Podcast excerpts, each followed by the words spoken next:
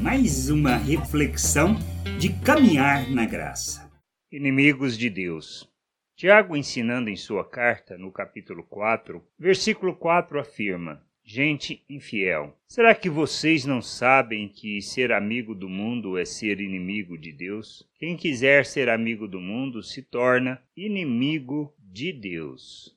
Quando nos tornamos amigos do mundo, quando, conhecendo a graça e o amor de Deus, entendendo como devemos viver, continuamos a praticar e andar neste mundo segundo o pensamento natural, focado em nós mesmos, nos nossos desejos e vaidade, quando agimos de forma egoísta e negamos Cristo porque não amamos o irmão, fazendo de nossas vidas oferta em seu favor, quando agimos com arrogância, quando agimos de maneira que expressamos em tudo o pensamento natural. Nos tornamos inimigos de Deus quando andamos segundo a forma de pensar deste mundo, revelando imaturidade, egoísmo, arrogância, hipocrisia, religiosidade e não nos submetemos a ele como imitadores de Cristo. Que a gente possa entender e buscar o conhecimento, o entendimento da forma de viver, de maneira que em todas as coisas expressemos e revelemos Cristo ao mundo. Graça e paz sobre a tua vida. Amém.